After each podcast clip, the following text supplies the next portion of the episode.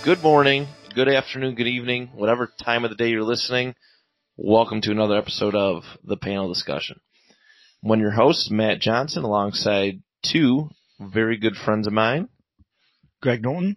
Chris Gullo. We're here.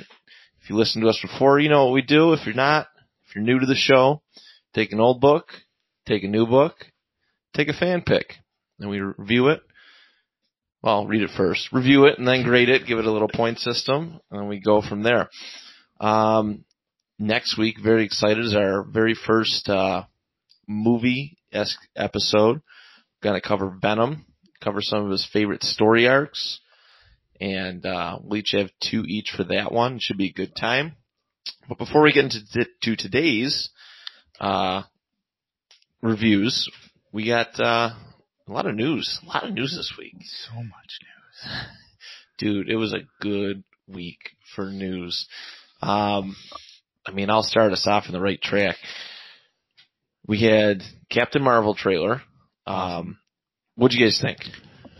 It was, I liked it a lot. It just wasn't the way I was expecting it, and I'm happy about that. I was expecting them to go again with more like the Guardians of the Galaxy feel to it. So I'm, I was happy when they went with more of like the epic, typical action movie feel, um, especially set in the 90s. But I did like the little 90s nods, like the blockbuster and everything. I, I really enjoyed That was it. probably my favorite part, actually. Uh, yeah, the blockbuster thing right away, it popped me. Uh, it, it looked good. Um, the only thing, like, I, I'm still not 100% on the Skrulls, if I like them or not. I get that. Uh, I don't know yet. I liked it a Um, lot, but yeah, you have to, I'm still you'll have to see more. yeah, I'm still not 100% if I like them or not. But, other than that being said, uh, mid 90s Sam Jackson, just absolutely awesome. Straight out of Die Hard. Um, Straight out of Die Hard. you saw a nice little clip of of Coulson, but yeah, Coulson's look is just Mhm. absolutely fantastic. Uh, so, I mean, I, I'm a big fan of '90s nostalgia, so that right there, I'm just pumped uh, for it. And this is a nice. And what's cool is about this movie in the trailer, you can tell it's gonna flash back Oh, yeah. from like like when she's growing up to when she's uh you know when she's in space to now um and the team looks cool um you know Yeah. uh, but i, I kind of think this is the movie we get beta ray bill in Do you really? yeah at least as a another tease. They they teased it They've a little bit in teased him a little Thor. bit. So I don't know if he'd be more than like yeah, a if you're going for a minutes. throwback, yeah. or uh, what was it or um brand Yeah. the, the the leader of sword i feel like we may get her too That's a possibility. in this. Um, I liked the the the the uh, Monica Rambeau kind of uh, you know uh, spoiler. Well, it- it's her mother's in the movie as a friend Yeah. of. So what I'm thinking is is like Captain Marvel's going to be older than what we even know. It's just she didn't really age in space. Yeah. Yeah, I mean looks it's it's they're not going to age her. Um, act, you know, they're not gonna they're not gonna age her for story purposes. Even though, um, they did do yeah they did do a great job like making Nick Fury and Coulson look Oh yeah. you know young. Um, yeah, they won't age her to keep her up with the the newer times. So I think there's going to be there's going to be a situation or something like that where they keep her the age that she is. Yeah, there's gonna. I think they're gonna do a little bit like the Kree blood is keeping her younger, or however it works, because they definitely. That it definitely seems like they might have changed her origin just a little bit. I can't really tell exactly yet because she actually is more accustomed. She th- it looks like she believes she's almost fully Kree. Like Yes. she doesn't connect to her her Earth roots at She all. doesn't remember her past. Yeah. and that's what's why. Yeah, so I, I'm I'm interested to see if they they tweak just a little bit to to adjust to things like her aging and and stuff. But Yeah, it's not an origin story. They said. Yeah. it's not at all. So Let's see. What was oh next? This one was big news, and uh, I think it's another huge notch on Marvel's belt. But the Disney streaming service will feature. Was it mi- like a mini series? I think they called it. yeah. There's a mini series of MCU characters, and they're going to have their MCU actors. They're not switching up actors. So Tom Hiddleston, um, they confirmed is going to get a Loki uh, mini series. Elizabeth Olsen will get a Scarlet Witch miniseries, which is like really cool. They have a lot of like mid tier characters that are that could that'll benefit from this. Yes. Um, without a doubt. Um, you know, I'm trying to think of some other guys like War Machine hmm would be a cool one for a miniseries. We don't get the Black Widow movie. We get this. Watch. It, it's a That's possibility. yeah. That's not. That's not out of the realm of possibility. Um, which probably better. I just don't know if Black Widow could carry that. Not like I'm not knocking. Like Scarlett I Johansson could I carry think a it'd be franchise. like a Mission Impossible movie. Like people will see it. but Yes. They won't rave about it. then they have to go back in time, obviously. And if they didn't, it would be like, well, Hawkeye would be a shoe in, even if they did. And then Bucky would probably be in there to add a little more to it. So it wouldn't be a true like standalone Black Widow. It would, it would have a bunch of other characters in it, which at that point, it's just another Captain America or another Avengers film. Essentially, yeah, just throwing at everybody. What I mean, aside from the two that are been confirmed and and War like War Machine that I suggested, is there any ones that you would like to see? Either of you guys? I, I don't know if there's anyone I want to see yet, but I think this is a possibility for them to start introducing characters to the MCU without having to do it in other movies. So without having to like do what they did with Hawkeye and have them in Thor, they might start picking them up in these small series and people go, "Oh yeah," and then including them in films later or giving them their own Yeah. film name. I, I think this is a a good way to do that too without having to just like, okay, this character's in this movie now. Let's set set it up for a new one. Yeah, you can give them a bit of an origin story, so to speak. Yeah. Um, I said to you guys in the chat when we found this out. Um, I think a Yondu and the Ravagers prequel, Yeah. like, like because it's they're space pirates. So I will like what cool crazy adventures. Oh, I'm sure there's the- a bunch they that, can tell. that, that, that they have on, you know, the original Guardians with like Stallone and all that. Oh, Yeah, man. you know, do that. That would be something cool. like that. Like you know, that would be cool. Howard the Duck. Yeah, totally. You're I not you got put him in the Howard the movie. in No, he's not gonna. He's not gonna be a Seth feature in Green a movie. doing the voice of Howard the Duck. Give him a, a mini like.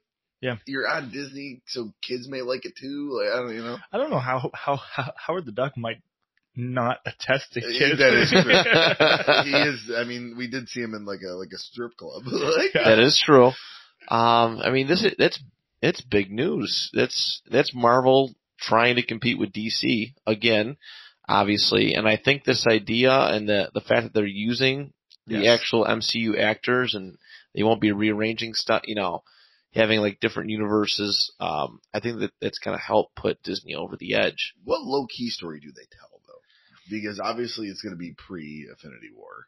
pre Infinity War, um, I think you could easily go with um, the in between Thor and the first Avengers. Yep.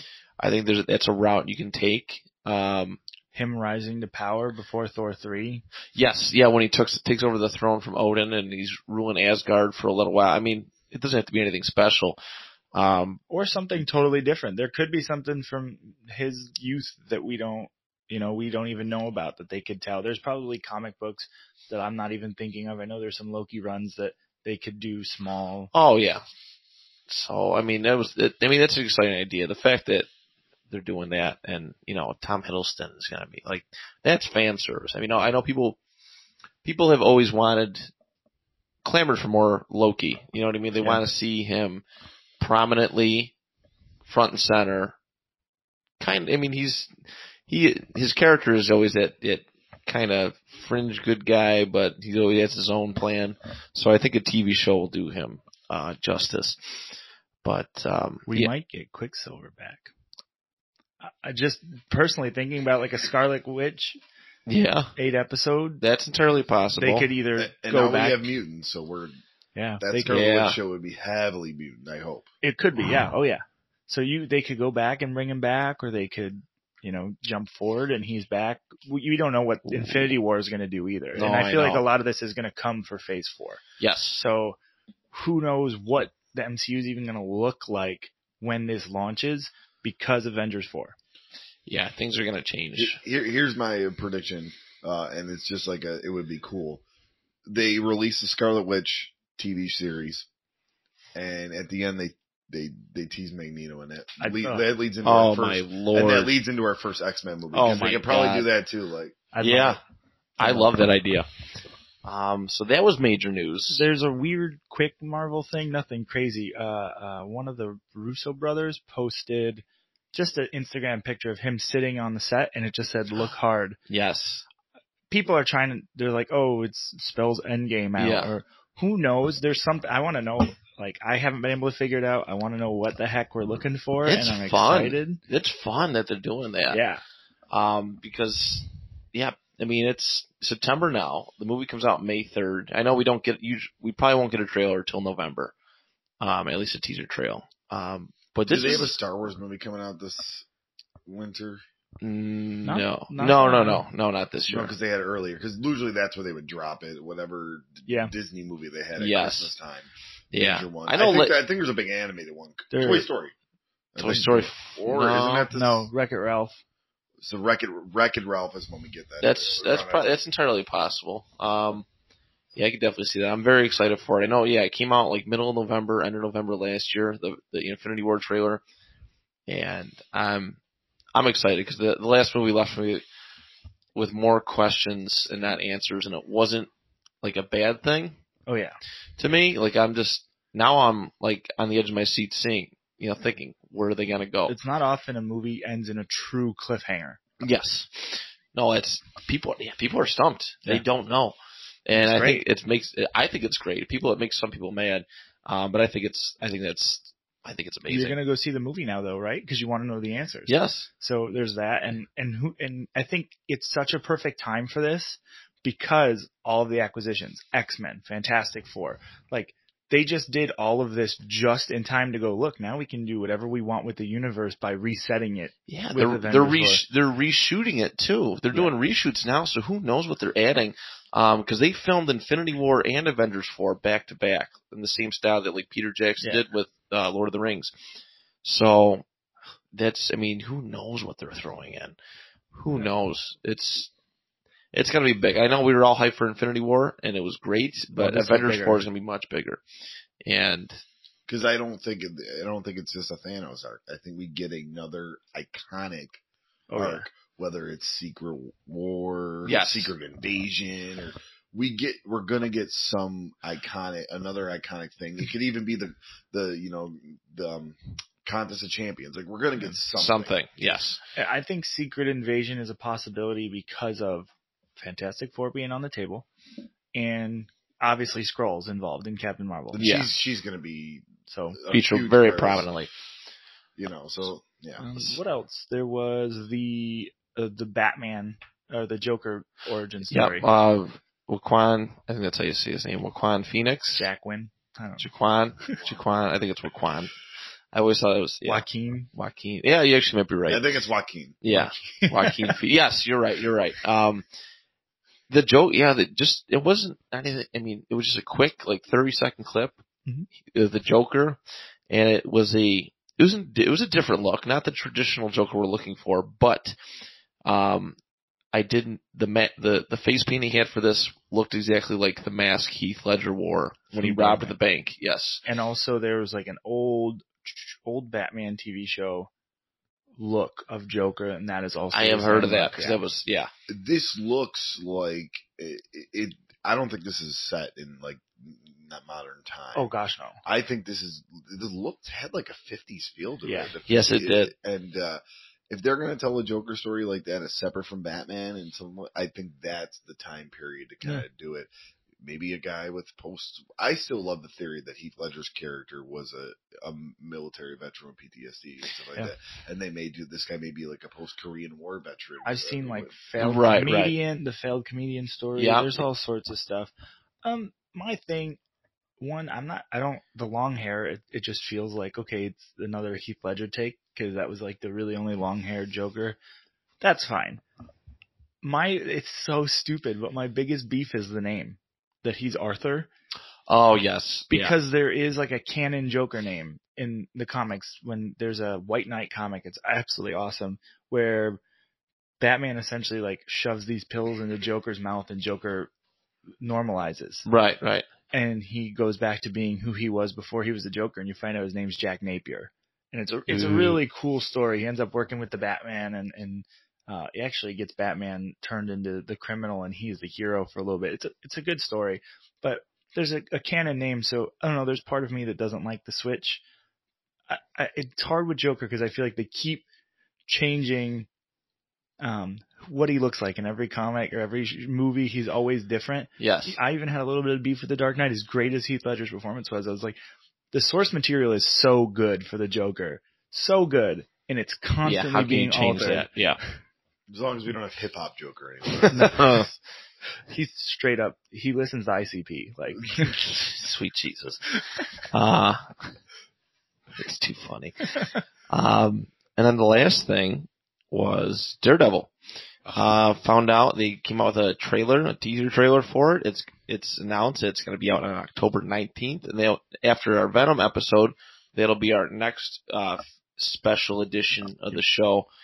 I'm Uh, so excited. it's it looks pretty cool and um I mean it was dark and and everything you loved about dirt it made me made me excited for Marvel Netflix again um which I haven't been since the Punisher. Yeah. perfectly honest with you um I haven't watched Jessica Jones yet. I haven't watched Luke Cage yet. I I watched the first episode of Iron Fist season 2 um and that's all those that's for season 2 I've watched season 1 of everything. Um and I, I'm like, you know, I'm still on the fringe. Um, I love the characters, but this, I don't know what it is. It just doesn't have that edginess. Um, that Daredevil and the Punisher, the series has had. Well, and I think those ones they try too hard to have that edginess, and those characters don't necessarily need that. No. Um, and that's where the problem is. It, I think those can at at least Iron Fist should have been a little lighter. Should have it definitely Iron Fist is is actually like kind of a wisecracker and a little less serious. Yeah, I think they seriousness in that. kind of went towards that in season Yeah. two. Like it was more of a. It looks like season three is going to be like full blown old school, Which is awesome. Fist. good. Like, Yeah, my my cousin messaged me. He goes, "Did you see the last, the ending of Iron Fist season two yet?" I'm like, "Dude, I haven't even started it yet." So apparently something really cool happens. Um, I'm I- sure somebody listening has heard heard or seen it. Um, I'm curious. I might I might not. I might just look online. Honestly, it's I hate to do that, but so it's some it's just so it just they feel like they drag. You know what I mean? It's it's it's yeah. I, I don't know. I'm gonna sit down with it soon. What else? Uh, oh yeah, but the rest of the Daredevil. Did you catch the box of cufflinks?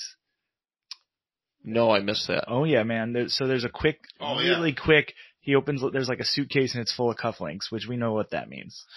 Yes. And we're getting full white suit too. Do you see that? It's a full. That is- all, which I'm really excited about. That is Um, true. It's definitely going to be the born again story. It, it's it I, it feels a lot like it. Uh, I think you're going to get his mom.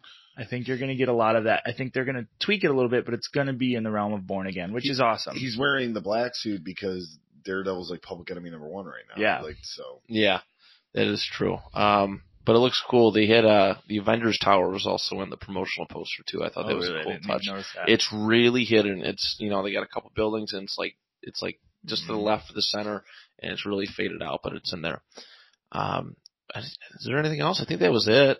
I know if you haven't given it a shot yet, I think Gifted premieres really soon. Okay. Yeah. I'm a big fan of Gifted. I think it does a really good job with some B level X Men um, characters. It, I've I've really enjoyed it so far. I think it premieres within the next couple weeks. I think next week. Um, it's just the weirdest thing about Gifted is they took a, a, a non X Men story and intertwined it. And, Yeah, and it's really well done. You know, they, a, a Baron von Strucker like Hydra story and added it with the mutants. And so Right. it's like really cool. That's cool. Oh yeah, actually, you know what? I'm glad you mentioned. X- Well, it, it was just a little bit, but you know, Feige said he's going to take direct control over the X Men franchise Yes. this week too. Um, there's a lot of news. Uh, yeah, he said he was going to take direct control over the X Men franchise. Uh, As soon as that deal officially goes through, the development starts. That's Yeah. what they said. Yeah. But I wonder if they can work out some type of deal to start doing something. Like Yeah. you know, like we said, if they rush, if they do this Scarlet Witch thing, if they start filming these soon, I'd want mutants in that. Yes. Like, you know, oh, without a doubt. least some. um, if they really are serious about this Captain Britain, let's what let's can we get Psylocke? Like you know, so. Yeah. I agree. Um, all right, boys, let's get let's get into it. Let's get into it. Yeah, we had a lot of news today. Um, first, wanted to thank Ty Schneider or Schneider. Oh God, I forgot his last Schneider. name. Is it Schneider? Yeah. Hold on, I feel rude now because I've known the kid for so long. I think it's Schneider. I thought there was an N. I'm sorry, Tyce. I've known him for a bit too. I'm such a dick. yeah, you're right. Schneider. I apologize, Tyce. Um, who gave us our fan suggestion this week. It was Atomic Robo. We'll cover that at the very end of the show. Um, who wants to start off this week's old books? I'm gonna get the bad out of the way right away. Okay. All right. Yeah, without a doubt. Um, for our new listeners, we we read through it and we grade it out of ten out of these five categories: art, action, story, dialogue, and rereadability. Um, Graig, you are on the clock. All right. We've got the Return of Doctor Fate. It is. Ow. I'm sorry, sorry. It is a. It's the number one. It's the first issue from Winter '88. That's just all they have listed. I don't know what month it came out. It just says Winter. Okay. Um, 88, you said? 88. Yeah. All right. So the story it starts with you just hear this um this guy talking about how he's the old one and he's lived through all this stuff. Um and you just kind of get like a glimpse of him and a glimpse of like a bat sitting outside his window and then it cuts away to this other guy screaming and yelling being chased by these gremlin looking demons. Um and how they're calling him a fool for summoning them and that like he's basically trying to use them to make money Okay. and all of a sudden they all explode. And there stands Doctor Fate, and it's a really cool panel. Like Fate just standing there in the fire, standing over top of him, asking him why. Um, and it it looks like it's going to be really serious, and then it's just like this guy's just like bad judgment. That's why, and just keeps like making jokes about how his cleaning lady's going to have a fit, and it doesn't have the serious tone that I was expecting. um, and Doctor Fate is just basically berating him and and talking, and you can kind of tell he's talking kind of weird, uh, but it's very like imposing. And then you see this little demon hiding in the um, the chimney, and it cuts over to the character we know as uh, Doctor Fate, Kent Nelson, sitting on a couch watching David Letterman absolutely hammered, and Doctor Fate appears behind him and splits apart, and it is a man and a woman are now both wielding Doctor Fate Oh. together. Um, and they're trying to, they're talking to him, talking about how he's teaching them to take over, and they keep calling him Nabu, but he keeps correcting him. He's Kent now, like he's not, he's not Fate anymore. Um, and they're asking him why he's drinking, and he's just like, well, I've been living forever. Like, I'm just gonna do whatever I want now. I don't have to wield it anymore. And they, they get into an argument. He kind of powers up a little bit, and they split off. Um, excuse me. You get the the gremlin kind of escaping this house, and then like terrorizing the city a little bit, looking for Doctor Fate. And it cuts over, and you get one half of I forget their names now. Aaron and Linda. Aaron. You get Aaron's story about how he became Doctor Fate. He was actually a ten year old boy, and he actually was seeing Doctor Fate and was seeing these cosmic beings or supernatural beings, I guess. And then um, Kent actually turned him into an adult to be one of the wielders of fate. Oh. And he says this weird stuff about how his the other wielder Linda is his stepmom, and she's like acting weird towards him. And then it cuts back to the gremlin looking, and he's still playing with action figures. Uh, Aaron is, and then she comes back in and Linda and tries to comfort Aaron. There's not a lot going on, just a lot of complaining. Um, literally, they're just complaining about how this is a lot for them, and it's they don't. It, there's a lot of pressure on both of them for being Doctor Fate, and they're not sure how to do it yet. Right. And the gremlin's just kind of floating around in the background. Um, and then you get this is the weird part. Linda's talking to herself about how it was how she has like a crush on her stepson who's now an adult and used to be 10 years old and her feelings don't have to be hidden anymore because he's an adult man now. it's really freaking messed up. I don't know how I feel about it. I don't like it a lot. Um, and then the gremlin crashes through the house. They power up his fate and they start fighting him. Um, and they like shoot a laser beam at him. And then Kent comes in and stops them and like tells him like, is that they just go straight to force? Like, what are they doing? And he starts just like saying like, why don't you just talk to it? And just starts talking to the little monster in like a language you don't understand.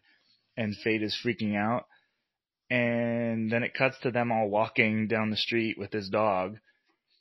And Fate's telling, or well, Kent's telling them like, oh, he's he wasn't an evil one. He wanted to get away, and he was like he didn't like the way Hell was and wanted to be normal. Right, right. So he was looking for Doctor Fate to help him like fit into the new world and not be monster anymore. So then it cuts down and they turned him into this like super ugly dog. and then it ends with the old one talking again and it's Andrew Bennett who's a vampire. And then that's the end of the comic. Oh. First question. Yeah. Is it better than X23 number four? I didn't read X23 number 4, but I think it's like it's right in that realm. Really? That bad? There's some stuff going on that I just uh, it was it was a lot of like literally like 15 panels of like I hate being Doctor Fate. This sucks. It's like, dude, what? and like creepy incest. Yeah, creepy- gremlin dogs. Yeah, the Gremlins were the best part. I loved the artwork of the Gremlins. um, so uh, oh gosh, we've got the rundown. I'm gonna uh, one day I'll Yeah. memorize this rundown. Eventually. Um, art. Starting with art. Art. Uh, I didn't hate the art. The artwork was actually pretty good. I'll give the art a seven because I like the colors. I like the, the the coloration style. I like um Yeah, that 80s, late 80s, 90s, Yeah. you know, look, it's my favorite personally. it's good and the action like the action panels did look really good. Um so I was a fan of the art. Next is Action. action. Let's Doesn't sound it like a whole lot. a three. Three? Yeah. There was not the action was like there was a cool the cool laser beam and then he like they eviscerate all the demons real fast. Other than that, it wasn't crazy. Story, Yes. I don't like the story. They do a good job at telling you what's going on and filling you in, but I didn't like the story, so I'm gonna give it a four.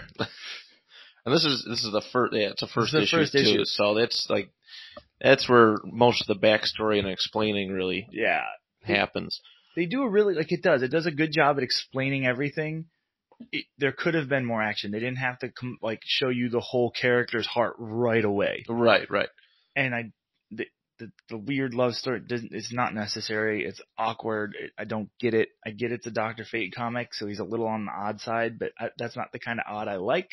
Yeah, I feel it's yeah. yeah. Uh, If this story came out now, it would be taken off shelves immediately.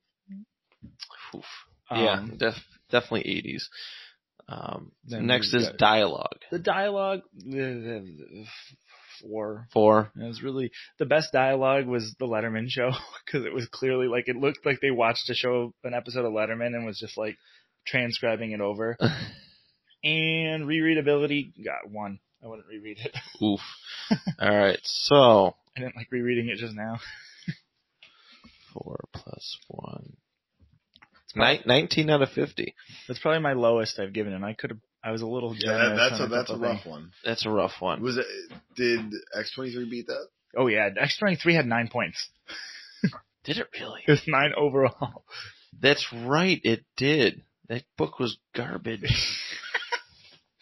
I like feel bad for someone that like X twenty three Enjoys is it. their favorite book. I know, and I just shit oh, all and they, over they it. they push it out. You go to comic book stores and it's boom, boom, boom. It's weird. boom. th- Yeah, the, the I like the all new Wolverine way better. Like her Laura as Wolverine, I love it. But that's Yeah. off topic. Okay, 19 out of 50. There you have it for Doctor Fate, The Return of Doctor Fate, first issue, This 1988. comic sells for anywhere from eight to forty dollars. Are you serious? Yeah, I got it for a dollar, but You should sell that. I'm, well, I want to. I'll pay you to take it though. um. All right, Chris, you are up. All right, so I did my first DC uh, choices being on the show. Welcome to the club. Uh, Welcome yeah. to the club. I know. It's, I'm so it's- proud. I'm proud too. I'm I mean, proud, proud DC dad. Um, so I and it's weird because it doesn't say a run or anything like that, but it's Captain Atom from 1988. Um, and it's just very cool. The the cover is you see, it, it's cool because you see Captain A- Atom like on the ground, like being like attacked by vines, and their Swamp Thing, you know, putting his hand on him and. And he's crying in motion. Yeah, just so you know, spoiler alert, that never happened. um, so, but anyways, We're all bitter today. you know what? what the? It's nine o'clock in the morning on a Saturday. This was a fun book, and I'll talk about it. I think I just love the random Justice League in here, which you are just gonna pop off. I'm for. sure. All right, so it starts off. Um, you know, the actual chapter is called "Battle Beyond the Green," um, and you s- it it starts off hot. Uh, you got just Captain Atom and Red Tornado going at it, and this is like you know, uh, villain Red Tornado. Um, and at this point, Red Tornado has died, and he's become an elemental. What? Oh, I like so so yeah, they're just they're just going back and forth, and then uh, all of a sudden, um, you see uh Cap- Captain Atom like just start getting like attacked by these vines and everything after he got knocked out from like a big like you know elemental explosion from Red Red Tornado because he he created a hurricane. Yeah. That's what he did. Um, and so while he's, you know, on the ground like this, this is where I got really interested. This version of the Justice League, it's Black Canary, Booster Gold, Blue Beetle, and Mr. Miracle with Captain Atom. Three of my favorite DC It, characters. it, but it was just one of the coolest, like, yeah, that is awesome. I, I love a lot of those characters. And Mr. Miracle was a nice one to throw in there. he, I, and he just got a new comic book run, so that's awesome. I did see that, yeah. Um, but he's he's um really more part of that, like you know, New God lore and stuff Yes. like that. So it was cool to kind of see him, you know, interact with here. And they're also going to have help from Brainwave, which I'll get to. Yeah, it's it's I like just- it. It's random but awesome. Like, yeah.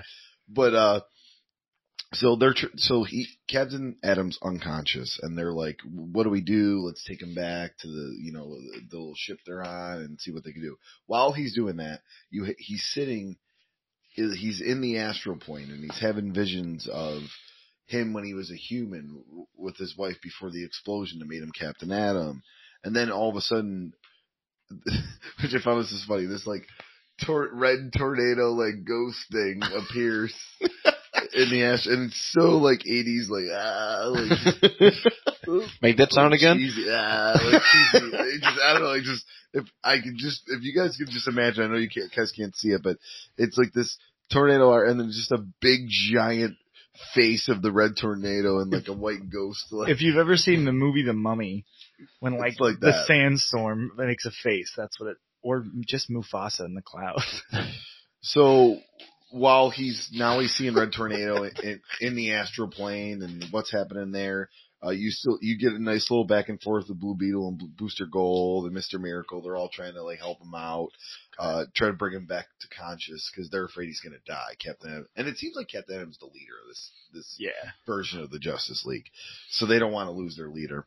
Um, so while this is happening, you, you go back to the astral plane. Uh, there's, you know, more like ghost tornado, like mocking, and then like red tornado, like looks normal. And it, they start seeing, uh, Swamp Thing. Swamp Thing shows up. Like the, There's a lot of cameos in this. I like it. the yes, this was, this was, and this is a Captain Atom book. Right. Um, so now Swamp Thing shows up and he goes, I brought you two here through the green.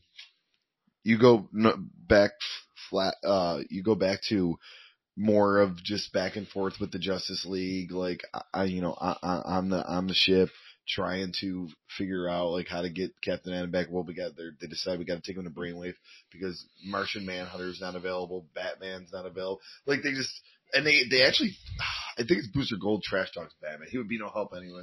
Oh my god. like, like it- it's great. Like That's why Booster's my favorite. Um, so then you're you're back to the. It, it's a lot of back and forth, back and forth, back and forth. So now you're in the astral plane, and Swamp Thing is just kind of like he's like a guidance counselor. He's basically getting Red Tornado and Captain Atom to talk. I'm like, why are you guys fighting? Like, you know, you, guys shouldn't do this. And Red Tornado, you were a, a man of the people, but now you died and you became an elemental, and now you're being a villain. And and and, and Swamp Thing was like, I did the same thing too. And he told his story. It was cool. He's like, I was Doctor Alec Holland, and like I was waiting for you to say Dr. Phil. you know, and what's he was like, the, and and what was, and you got to remember, 1988. This is Swamp Thing mania yeah. because this is this is movies are out, TV show at USA is about to be hit, and the cartoon's about to come out. Yeah. That is true. So this is like this is Swamp Thing's like Swamp Thing Time to mania at shine. time. Yeah. Um, so you know, I'm just kind of summarizing, and uh, they're basically you know talking it out. the best way to put it. We flashback and Brainwave is trying to uh, help him out. They're in like some apartment in New York City, um, and Brainwave's there, and they're uh, they're asking him to help him out. So he like basically like he he does something where he like connects his brain with Captain Atom's and goes in his head, which he's also going to go to the astral plane, which is kind of cool. Hmm. But while that's happening, um, you know, now Red Tornadoes realize his wrongs. Captain Atom's realizes he shouldn't be fighting his friend, and the the villain, like the kind of the throwaway villain, the Black Racer. And he basically wants to get you before you leave the astral plane and trap you there forever. And he is just so generic. Like, like he's got these like skis. what uh, the heck is these? It almost looks like from this distance. It almost looks like Kang the Conqueror a little yes, bit. Yeah, just a bit. He's like a little Kang the Conqueror with like a cape. Um, and on a skiing trip. yeah, like on a skiing trip, the Black Racer. Uh, so now it's just really them trying to get out of the astral plane, uh, away from this guy, and that's when like Brainwave shows up, and and and then they, you know, and then they finally they all turn back, you know, out of the astral plane. They all go their separate ways, but they're they're talking as elements, which I found was the weirdest thing in the Huh. world. Um, It's still pretty neat. yeah, and uh and that's the other thing too. Like Captain Atom is like, why am I not an elemental? Because he never dies, even though he's technically a similar thing at Swamp Thing in Red Tornado. He never dies. Hmm. Um. So yeah, they they get out of there before the Black Racer could get him, and then you're back in, and like you know he's thinking Brainwave, and and then you just you know Cap, Captain Atom was just he uh he just remembers the you know uh, him and the Red Tornado defeating the Black Racer, and you know, kind of a little reflection thing. It's a fun little book. Yeah, Yeah, it sounded good. Um, It's not like a lot to read too. It's not a bad thing. no, it, it was a fun, it was, it was definitely a fun little book. Uh, this is the most deceiving thing I've ever seen in my life. Like Yeah. Swamp Thing does nothing, like nothing of. It's the second time the swamp creature has just like It's been a morality thing. I don't get it. Like, do they just want to tell these stories where like these green creatures are going to make people better? Like, You should go talk to trees. That's what I'm getting out of these. Um, Feel Well- better about your problem. Well, that one that I read last week with the man thing and, and, and thing, that was from the 70s. So you had a lot of issues like Yeah. that. This is 88.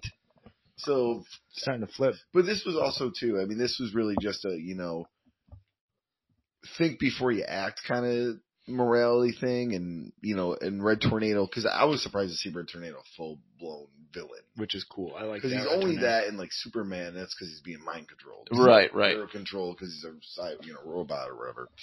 Um, all right, so we'll start with artwork.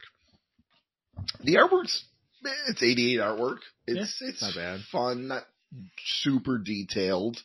Um, the the ghosts and the explosions look a little cheesy. I'm gonna give it five. Five? Okay. It's not as vibrant as some of the No. other 88. No, it's Well, not. you have an 88 book, and your art is way more brighter. Yeah. I mean, yours is. I, this looks like this was spring of '88. So yours is like six months later, but Yeah. they look like different, like totally different art styles, yeah. Um, action right is next. Yes. All right, I mean you you had the fight uh, in the beginning, which was cool, and then you had the Black Racer, uh, but it was just basically let's try to get out of there before the Black Racer gets us. Which it's just so cool, like uh, you know, with, with the, those astral plane, and I think DC does that very well. They've done it on their TV shows too, Mm-hmm. the astral plane stuff. Um, so I liked kind of like that racing against time type stuff. I'll get, I'll, I'll give it a, I'll give it a seven. Seven action. Yes. Black Racer is now a speedster that worked for Darkseid. He actually like fused with the Flash during um, one of the Darkseid storylines they did not too long ago. So it's Really? interesting. Yeah, I hope he looks exactly like this. he he looks he looks like the Flash just dead. Um. So, oh yeah, oh, I think that is the same character. the Black isn't it? Racer, yeah. I didn't even think. I didn't even put two and two because he does not look like the Black Racer I know. No, from he Flash. he does not have Lord. skis. Um. uh, Story. story. Okay, I think this told a pretty fun story. Um, I will give this. I'll give this a seven. Uh, Seven. we got a nice little origin for everybody. We got an origin for Swamp Thing. You got kind of an origin for, for Red Tornado as far as his death. You got an origin for uh for um Captain M Swamp Thing, like I said, Red Tornado, and then I liked the little back and forth with the random Justice League, so that was fun. Yeah, that is pretty nice. Um, Dialogue. dialogue, dialogue was really good, uh, especially the Booster Gold Blue Beetle moments. I love them. And Black Canary, she's obviously like stepping in as like the leader here because Captain, and she's like basically you guys are all knuckleheads. and Mr. Miracle's just chill, like he's just like whatever, what's happening. um, I, I'll I'll give the I'll give the dialogue. I'll give it an eight. I understand. Eight? everything Okay. Yeah. And then rereadability, right? Correct. All right. Last one. Um, this was fun. I would love to read a Justice League run with the, that team because it's so random. But would I pick up this Captain Atom run? Like, I don't want one offs like this. I want to build. This didn't build to something. This is just like, hey, him and Red Tornado were friends, and they weren't like. But there was no cliffhanger, n- none of that. So, rereadability, I'd give it a five. Five. You have a lot more one-offs in the older books. I've noticed. There's not as much. Not every book is leading up to something. Almost else. every new Marvel book is a cliffhanger. Like, Yeah. ah, Pretty much. yeah. Well, I you know I did want to point that out um, because we do talk about how hard it is for people to get jump into comic books nowadays. But yeah, back then it was just a, it was just a, a super you know it was a superhero or a team, and it was just an ongoing run. Like it went like 400, 500 issues and stuff, and like now now it's just it's just a story. So the cliffhanger is super important. You know what I mean? It's it's crucial to Yep. them selling issues for this specific story. Where back then they could mail it in, you know, once, maybe twice, and then then put something, Yeah. put out a good storyline. But that, that yeah, it's a completely completely different era. Um, but I have come to grow and appreciate the way they do things now. You used to have a lot more monster of the week or villain of the week stories, kind of like the TV shows would be, where it was like, oh, this comic came out, they're fight, they're fighting, um, you know, so and so, whoever, they're fighting the Black Racer. That's it, it's done. That was the only issue. And if it was, it was like part one, part two, part three, and then it's over. Like it would tell you like this is going to be a three part story. Yes. But and they do a little bit of that now. There is some of that, but it, there's not as much like monster of the week. Okay, they fought this character. That's it. This story is totally done now. You might have a little carryover, just like the TV shows, just like watching a Flash TV show or something. You might have a little carryover into some longer story arc we're setting up later. But now it's like they're all longer story arcs. Yes. No, they are. They are. Um, so like, I'm reading First Host now, and I mean, five. I mean, five issues is. I mean, it's it's going fast because they actually, you know what, they're releasing like two a month, Yeah. or like bi-weekly. It's it's going it's going pretty fast. Um, but yeah, I I, I just I I kind of like how they do things now.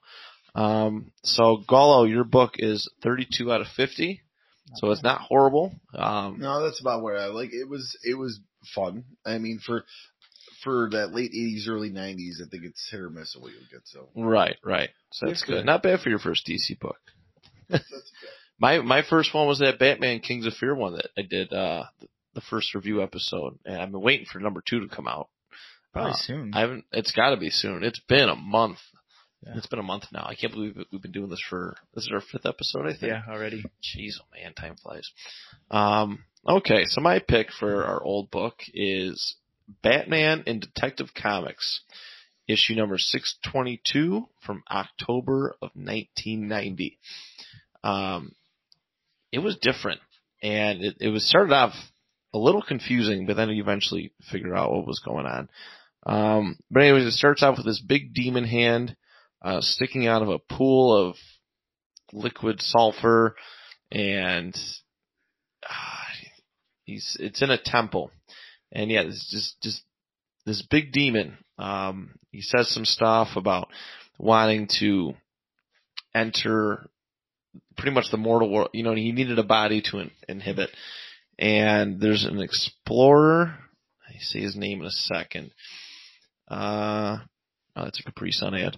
Uh, he, he, he's hiking. He's at, this temple's in the Himalayas and he's hiking or traversing through and he finds this temple. He comes in and he explains that he's pretty much at wit's end. He's, it's either he's trying to find something more, and if he doesn't, um, he's going to uh, commit suicide. So let's see if they got his name here. Um, so he goes to speak with this devil who who pretty much explains, hey, you know, I need a body to inhibit, and he accepts it, and it's kind of well, this demon, this in this pool of liquid sulfur, it's like a giant goblet, just sitting in the middle of this temple, and but anyways, this gentleman he goes, he jumps into the goblet and, inherits these uh this devil's power, his his life essentially, and they reveal his name is Simon Petrarch. I, it, it might be how you pronounce it. I'm not sure. Um, but he's the Batman. He calls himself the Batman. And then turn to the next page, and you come to find out that it's actually a propaganda. It's a propaganda book against Batman in the actual like Batman story. Oh. And like and they show Bruce Wayne reading it and it's the same cover as this. Like it's it's actually kind of cool. Um but yeah, he's reading it. Alfred um Alfred hands it to him and he's reading it and yeah, it was an actual propaganda book against Batman. And they, they didn't obviously didn't know that Bruce Wayne was Batman, so that Simon Petrarch that was a made up backstory that some guy said he that this writer of this book said he knew. And um going through he's That's talking cool. about the book. Yeah, he I like that. it it was a nice little swerve. You know, I I was I would because the cover grabs you like it's this giant demon looking Batman, and you you're very curious as to what it means. But um, oh, so Batman show there's a there's a crime, there's a robbery, some people get killed, um, and then Batman shows up to the crime, and on the wall, right near the crime, in blood, somebody type writes Batman trying to sell this this story that of this or you know this comic book that this slander and they're interviewing him and and now the media is starting to turn on Batman. They've always been wary of him as a vigilante, but now now they're like, "Oh man, this book is real. This is like a true origin story."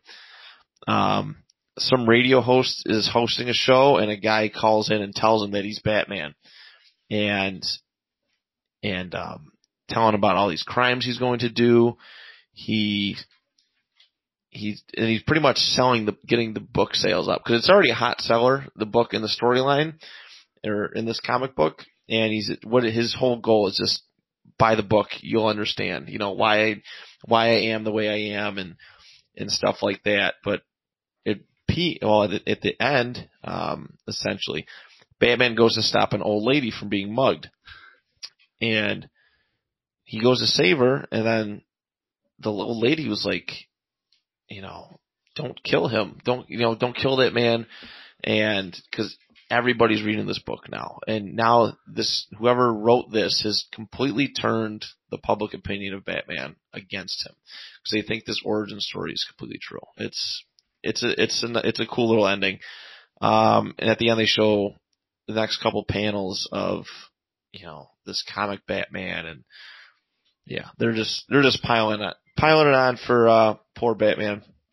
I love it. That's awesome. It was it was cool. It was really cool. Yeah, that's- it's it's cool when they acknowledge comic books inside comic books, and but the way they did it was really well done.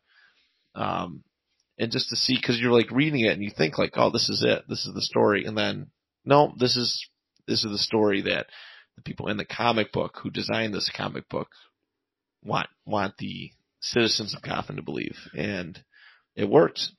It worked. It vilified Batman.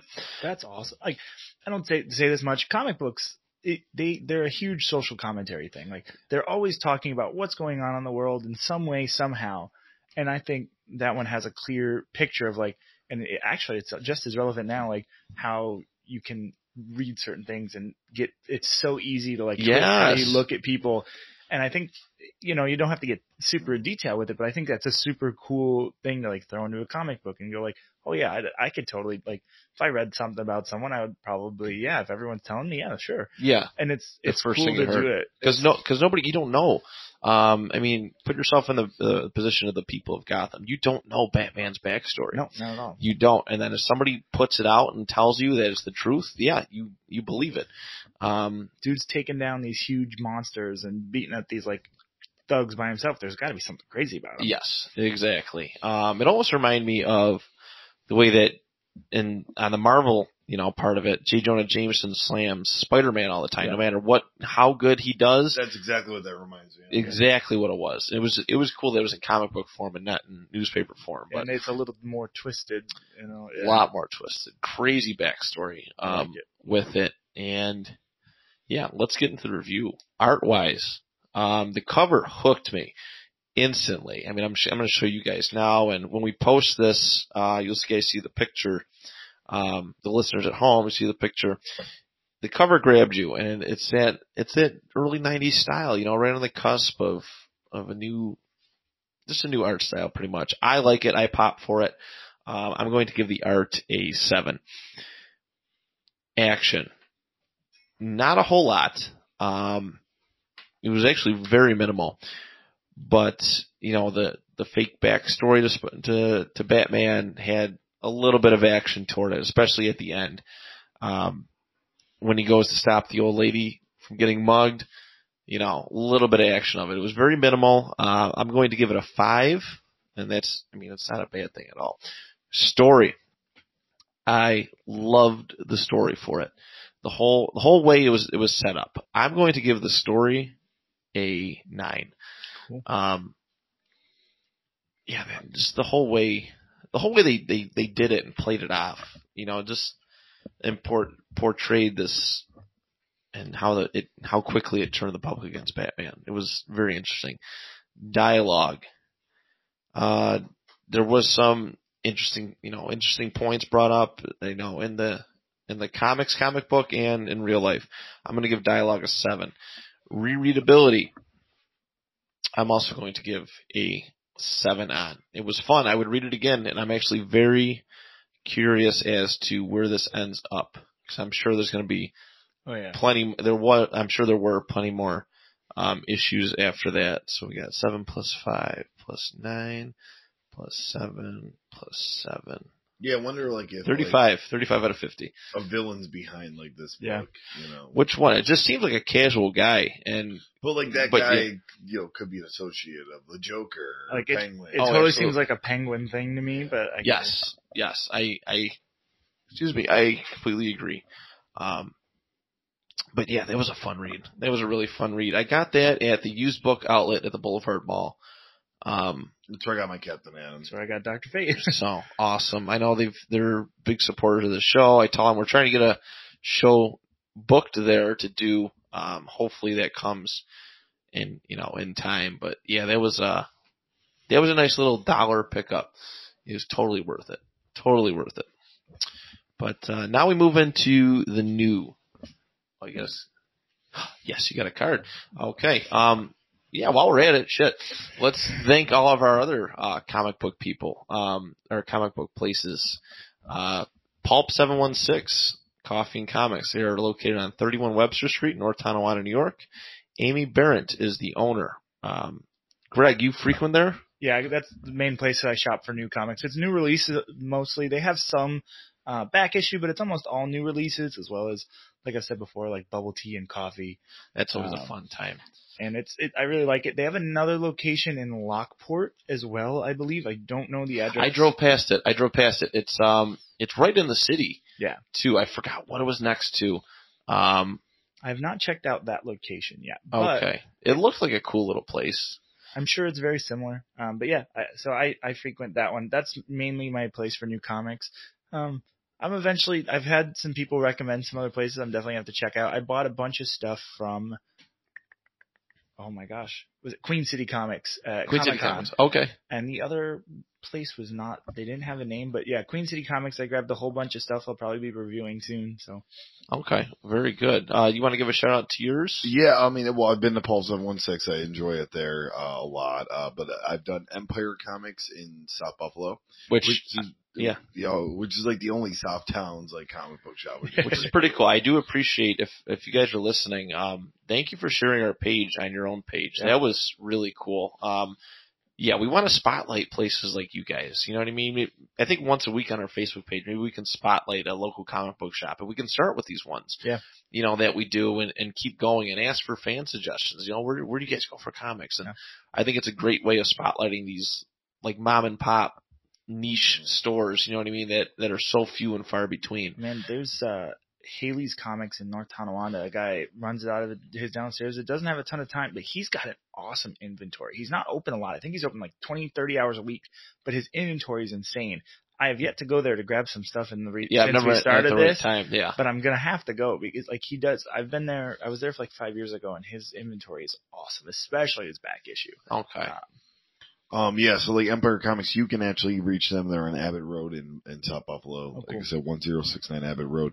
This week for my new though, I went and picked it up at Collector's Inn in Oh, Kenmore, yeah. which is where I'm from. Okay. Nurture, my hometown. I don't live there anymore, but hometown. um, and that place was really cool. Um, and that, that's actually 3107 Delaware Avenue in Buffalo. Uh, they also have like a big, uh, area for like people to do like magic and Warhammer and all that. Dungeons stuff and. Dragons Dungeons is and huge. Dragons. I shop there for Dungeons and Dragons stuff. Yeah, they, That's pretty it- cool. they got a lot of cool stuff. The comic book section is really cool, and there was Oh, yeah. a, a lot of people just coming in and out for comics, which is and neat. they they probably had been holding them for me for a while, but they also do a uh, a setup where you can, if there's a run of comics you want to do, say you're reading Uncanny Avengers, they will hold every single Uncanny Avengers as it comes out for you. So when issue two comes out, they have it off to the side. and That's he, awesome. he called it a subscriber plan. I didn't do it, but a guy uh did it f- like right before me.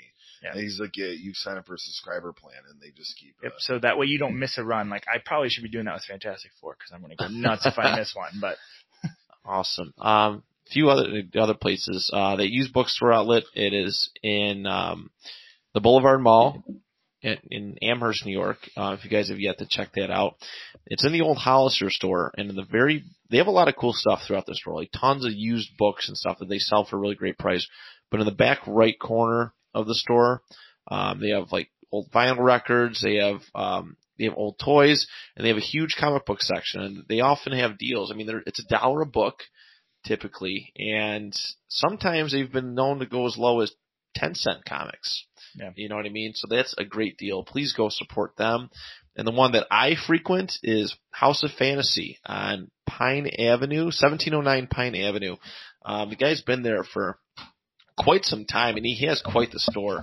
Um, little hole in the wall, right down the middle of it is, um, you know, the old books, discounted books. Uh, to the left, you know, aisle, all his new stuff and all the like the compilation books. And to the right, he has old board games and toys. And he also has a a little like glass counter, and it has some really cool like old stuff you don't see like like old pins. They have a, a Maximum Carnage watch that I've seen. He's selling for like $150. Um, he has original issue, like graded and framed books, like in his back section. His the, his back half of his store, which is not accessible, has all like the big name, the big money stuff. That's where he keeps all that. But there's a lot of a lot of cool stuff there. Um, but those are the what four now? Well, five um, that we that we frequent on the show, and we're always looking for new places. We want to support, we want to spotlight, we want to give everybody that platform to um, show their stuff off. So I think we're going to start doing a weekly comic book shop spotlight on our Facebook page. Um, and if you want to, you want to tell us about your comic book shop, email us. Or if you want us to, you want us to host a show at your comic book shop, email us the panel discussion at gmail.com. Um, I'm always looking, I'm always looking, so, and always willing to broadcast somewhere new, spread our wings, and hopefully help out your, your comic book shop. Always willing. Uh, now we get into the new books. oh yeah, new books. Um, Graig, do you want to start us off there? yeah. I picked up Superman issue three. Uh, I, the the variant cover is awesome. DC is doing a bunch of really cool variant covers right now, where it's just like uh, portraits of the heroes, but this one's Clark Kent. Um, kind of taking the tie off, and he's got the fire in his. It is a very nice cover. the regular cover's just as cool to be honest. I like it had a really old school feel, but I, I just I really liked the variant and I had to get it. Um, so hopping in right away, you have Livewire, um, who cool kind of villain to show up, uh, more of a Supergirl villain, but uh, she does she is in some Superman comics. But it was cool just right away. First panel, and she's at Star Labs, um, and she's talking about how they found like she now that she found Star Labs, they're gonna help her juice up her powers. And then looks, and Star Labs is being ripped apart by some black hole in the sky, um, and everyone's kind of saying like, "She's is this a bad time?" They're like, "Yeah, it, something's going on right now," and they're trying to figure out what. And they're all blaming Livewire for it. Like, what did you do? How did you cause this? And then Superman shows up behind her, and he says, he blames her too. He goes, "What did you do?" And then there's like inner dialogue, and he says, "I know it's not really her fault, but you know, I just got I got to pick on her kind of thing." um, and Livewire goes to to like power up and like leave, and he goes, "Why don't you actually try helping? Like we could use it right now." And she ends up kind of helping them out a little bit. Um, the entire planet, what you start to find out after he's talking, is they are in the Phantom Zone now. Earth has been teleported into the Phantom Zone, which if you don't know what that is, it's the prison where all of Krypton's worst criminals are being kept. Super cool. And Superman already knew about it, and but it's actually Star Labs' fault that it's happening. oh, Um, and then it cuts over to actually on the Phantom Zone on like one of the the pieces of the Phantom Zone world. There are two of the Phantom Zone criminals talking about how it's a dangerous place and it's dangerous to be wearing the House of El symbol around your neck. And there's this this large hulking man with a red and a blue eye and the, uh, almost wearing the Superman cape as a bandana. And then the Snickers ad that always messes me up because it actually looks like part of the comic. The, big Capri Sun one got me in the last one. It, I literally I read it thinking it was part of the story. It's like, wait. Um, and then it, he reveals he's General Rogol Zaar, and Jax Ur is the other man. Um, and they're kind of talking about, like, what did you do? Um, and the guy says, well, I'm innocent. And, and Zaar says, no, you destroyed the moon of Krypton. And he goes, well, like, you know a lot about me. And they kind of go back and forth. And Jax Ur says, like, well, he has, he, he knows a lot too, and especially how to make friends in the Phantom Zone and a bunch of people jump out and are about to attack um Rogol and kill him after he points out like don't you see Earth's up in the world and the guy's like well I don't care I'm just going to take it for myself then and there's this awesome panel of Zur just like or uh, Rogol just knocking out like a ton of Phantom Zone criminals it's a really cool panel it looks almost like a like oh, a that is nice. Um, and there's there's probably like 15, 20 jumping at him, and he's just ripping them apart. Ads. Uh, and then it cuts over, and there is a plane starting to crash. Like a piece of like this weird green lightning struck it, and it's starting to go down. And they're calling for anybody to help. And you see Bruce Wayne half in the Batman suit throwing up in the toilet. Um, and Superman swings in and saves the plane. And then it cuts down, and there's a uh, a train about to derail because the world is falling apart. And it says, um, when the Flash is also sick, he's at a hospital. They're all being poisoned by something from the Phantom Zone, and you have like Oh. all the Justice League kind of jumping in, like Manhunter saying when they mix, the atmosphere was was changed and altered, and it's starting to like like poison all of the Earth, the people of Earth, and they're not gonna be able to handle it. Um, and you see Martian Manhunter as a dragon saving a bus, which is kind of cool. Um, and you're just Superman's like all over the place, like doing all like saving a hot air balloon, and then Cyborg's on a truck, like saving this truck that's about to explode. Um, and the Earth is like the seismic activity is going crazy, like everything's thrown off. You get him trying to call out to Aquaman, and um, Aquaman is asking like where Earth is, or if Earth is is in the Phantom Zone, what's where Earth used to be? And there's nothing there, and Adam Strange is just floating where Earth used to be, and he's like, "Hey guys, hey guys, I came all the way here. Like this isn't funny." That's it. That's it. And then cuts away. Adam Strange is such a fun little character. Yeah. He really is. It's just like the panel is just is just so sad. It's just like him floating in space, and it slowly zooms in on him. Um, and then it cuts back to Zur, like just having beat everyone. And he's going like, "Look, I didn't kill you. I subdued you on purpose. Like you're gonna help me take down the man who put me here, um, Kal of the House of El." and we are going to take over Earth. And he like looks at Jack Sawyer. He's like, if you're smart, like you know the Phantom Zone projectors on Earth. That's what put us here in the first place. Right. So we can get out of here. So if we go up to the planet, let's take over Earth and let's get back. So that's kind of setting up for that. Um, this panel is also awesome. Uh, because Earth's falling apart, you see like all of the, the people like looting a shop and they're all running away and, uh, Jimmy's Ol- Olsen sitting there taking pictures and Superman just flies down, goes, cut it out and flies away and you just see everyone go, oh man, it's, it's so good. Hey, you. cut it out. Gone. Uh, and then it cuts over to a cool little team. You have at the Hall of Justice, you have Ray Palmer, the Atom, as well as Ryan Choi, the new Atom, uh, Ted Kord, Old Blue Beetle, uh, Mr. Terrific, and then Will Magnus, who he's um, famous in the comic books for being like a, a, a cyborg, um, not cyborg, android like expert, robotics expert. So they're talking about like if they can really save the Earth, what's going to happen? Is it is it possible? Like like the Earth can't handle this, and even if they are able to reverse this, like they don't know if they'll be able to get the Earth back, like if it'll ever be the same again. Um, and so, but it, it started at Star Labs. So Adam shrinks down Ray Palmer, and he's going to travel through, and, and all of them are starting to feel the effects a little bit, besides Superman. Um, and then Superman notices something's going on, like something's about to change, and he he hears everything that's coming, and he turns around and he flies up in the sky, and Rogol Zaar is on this like giant, gross phantom dragon, and like all of the people he was with are like flying down on like these like Oh. Phantom Zone cool looking. monsters, and it basically says it just says next comic war, and it it looks awesome. that was a cool panel. Yeah. Oh, there's like so many cool panels in this book, and and a lot of the comics nowadays end with like I feel like like either all the villains or all the heroes like standing together, like, Yes. and that's the cliffhanger comic thing. But I really liked it still. Like it was a cool, really cool panel. Is It this is a good comic. Uh, I'll jump right into the review. Sure. It was art. I loved it. I really liked the art. I actually, um, it was very nostalgic. It had, it was another one that had this like, it felt old school but looked so new. Yeah. I'd give the art an eight. Okay.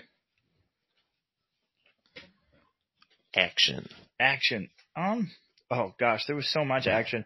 Action's a s- an eight. Also, there was there was a Oh. different kind of action. There there was the really cool panel of Zaar fighting, but just like showing Superman all over the world, make like making all of these saves, like trying to like fix everything. It, it was just really cool. And you you again you felt the urgency. I used that a lot. Like you felt the urgency of what was going on. Like Earth is falling apart. Um. Story. Story, yes. I like this story. Um, I give this story a seven. This is issue three, and you still are very. It still does a good job of explaining what's going on without over explaining it.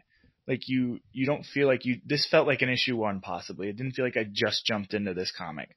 Um, so yeah, I would say a seven. I liked what was going on. All right. Dialogue. Dialogue. I'm gonna give the dialogue a five. There was some really cheesy dialogue.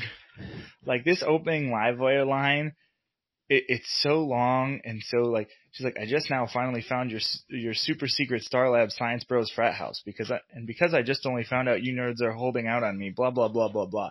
It is so clunky and like cheesy, and so I wasn't crazy about the dialogue. Um, and then rereadability. Yes. I really like this. I, I actually like am finding myself like keeping wanting to look through it as I'm sitting here. I, I- I would give it an eight. I, I really like this comic. It felt classic Superman, um, but with a little flavor of Justice League. I feel like everything lately has like it's not there's no standalone anymore where there's not other heroes included. Yeah, it definitely seems that way. But I, I really liked it. It was it was a cool comic and um, I'm excited. I actually will probably this this show is gonna make me go broke because every time I read one of these comics, I want to keep reading the story. Um, I'm excited to see to to read what's next with this big war. Like they made it look like this this comic was going to be the fight, especially on the regular cover. Like it shows him punching Zaar, but like you know Gullo said, that the cover doesn't ever get to that point. no. Um, but it'll be on the next panel, so I'm I'm excited to see. it. I really like this. It was fun. Uh, I was glad I picked up a Superman comic. No, that's that's cool. It's hard for me to pick up Superman because he's just so, pic- so over depicted, so very overpowered. Yeah, And I mean, it's a cool cover. It sounds like a really cool story. Um, yeah, and I think it there's definitely more like Superman is actually gonna be fighting other Kryptonians, which always actually leads to him struggling. yes, so I'm which is always a nice, that. nice little touch. Thirty-six out of fifty for that one. Not. So, Yeah, um, Chris, you are up, and uh, before we get too far, happy happy birthday, buddy. I apologize, I missed that. Oh no, no, no, you're good. This will actually drop officially on my birthday on Monday. So- Okay. really? So, yeah, Yeah, so good, good, good. That'll, be- that'll be a good day. Um, and we actually just had a birthday with Greg. Greg was last week too. Yeah, so Uh, so I, uh, for my, my new book this week, I read Iceman number one, which from my understanding is it was a run, got canceled, and a lot of people got mad, so Really? they brought it back. I didn't know that. Huh. Um, and uh, so this one's pretty cool. Um, basically, it's it's I love the comics that blend in humor, and but also kind of tell a serious story too, and like you know uh, some social commentary and stuff like that. So this the, the description on this is, is Bobby Drake, also known as Iceman, has a lot going on. From teaching young mutants at the Xavier Institute to getting into the world of dating after years in the closet, Bobby's doing his best to have it all. So, and this first panel is great because we talk about like you know how comics are like a social commentary. Oh, yeah. and, and stuff like this. I ha- I have to kind of read this word for word. Starts in Hell's Kitchen, and it says like, "Oh, there was a time where darkness devoured these sidewalks, when the air rang with gunshots and the violent cries of hapless eh, victims, whatever hapless means. A man in red devoted his life protecting the streets." Now it's where lonely gay guys go to strike out fuel sad boy vibes, and it's showing how like Hell's Kitchen is like a hipster area now. That's awesome. it's which is like really cool. Um, I thought that was really fun, and so yeah, so like I said, like Hell's Kitchen is now like a a cool, swanky hipster like place to hang out, and and there's a fire. And Iceman goes in there and he's trying to save this lady from the fire and um and it was it was basically started by like this like uh this um I get I guess you'd say homophobic or just like anti-gay Oh, really? like yeah he like threw he threw like a Molotov cocktail. So he you know he puts him you know ices him up and everything like that. And uh you know and then him and the old lady which is just kind of looks kind of looks like like a, a, a like a larger version of Lucy. Oh, yeah. they're having a nice little back and forth. And and uh he's talking about how she's oh you're amazing. He goes yeah I wish the guys here would. And he, how like some guy like totally like hated his pickup line. He made a glass slipper out of ice for this dude and said uh, I believe you dropped this on the dance floor and the guy's like what oh, poor guy. um and, and the lady says she goes uh, she goes, honey, if you save men from burning buildings, you should be up to your knees in dot dot. And he goes Morlocks because he finds this uh, missing Morlock. That's funny. finds this missing I like that. Thing. So we go to the Xavier Institute, and it's at this point it's being run by Kitty Pryde. Yes. So she so she's running it there. Um, and they got a cool little, they got the young kids, uh, battling one of like Iceman's like snow monsters he makes and stuff like that, which is kind of cool in the danger room. And they're having a little back and forth with, uh, Iceman and Kitty Pryde and, the, and Kitty's telling him, oh yeah, I'll give you this. She's like, oh, I'm going to give you this awesome team to go find this missing Morlock and this and that. So he's, he's like super excited. I'm trying to get like, oh yeah, she goes, I'll coordinate with Storm, Nightwalker, uh, Nightcrawler, Nightwalker, Nightcrawler, uh, Bi- Bishop, Psylocke. Is that a good enough team? I also think I'll get Prestige as well. And he's like, awesome, that works. Well, the next day when they're supposed to go on the mission, it's only Bishop. Oh. And he's like, for, I don't know, for some reason I just love Bishop sitting on a couch peeling an apple. like, it's That's just- funny. I love Bishop. and, and this is where it gets good too. It's a buddy cop. Yes. That's awesome. comic, and that's what it's gonna be. Like, so now him and and what's great is is he's texting he's texting Kitty Pryde, and they do it like how people would text the dialogue. Which is like, like, I like it. Iceman's got like, he's my fave F-A-V-E mutant from the future. You sure? But, but you, we're just you, uh, like said S-E-D, like a team. So, so Bishop's like, well, let's go do this. So they go to, they go down in the sewers to find the Morlocks and they, they find a, dead Morlock, which is like frightening them. And then they fi- see, a Morlock, you're gonna, her name's Madine. I don't know, I may be mispronouncing that, but she's battling like these guys in, ah, it's hard to describe to the, to the audience out there, but they're, they're kind of Nightcrawler looking uniforms. There- There's these blue like uniforms with like weird shoulder pads into the V Oh, and stuff, and they're all mutants as well. And you know they're trying to come in to stop them. And they're basically they're these pe- these mutants, this mutant like army is trying to kill the Morlocks. They're trying to like completely kill them off. oh. And so, you know, Iceman helps out and, and so does Bishop and everything. And then they, so when they defeat some of those guys, they kind of retreat. They're talking back and forth with, with, with Medine and, and, you know, she's like, we don't like violence here. We come to the sewers for, we don't like to get involved. You guys are the X-Men. You're all about violence, this and that. Cause they try to get Medine, like, she's pretty cool. She also, she reminded me a lot of, um, a Moondragon. Okay. Okay. Yeah, like you can kind of tell with this, like kind of like right here, like, but, uh, she's like, no, like we don't want violence. That's why we come here. But she's like an awesome fighter. That's Like awesome. she's like really good. So they just kind of have a nice little like, um, back and forth, um, with them, you know, about like why they're in the sewers and, and, and what the world thinks of them and, and stuff like that. And then you see this, this, this mutant, evil mutant force. They're coming back again to kill the Morlocks. And now like, like I said, the Morlocks don't fight, but Iceman and Bishop rally the troops. And there's this cool little panel of all these like Morlocks. Like there's like a werewolf boy, like a, a like, like a lobster guy, like, like the, the, what you would expect sewer creatures to look like. So like, uh, and they, they fight. And also he's making ice monsters too. They fight this mutant force and everything like that. Uh, so uh, just cool little panels of like, uh, of the fighting, which is pretty neat.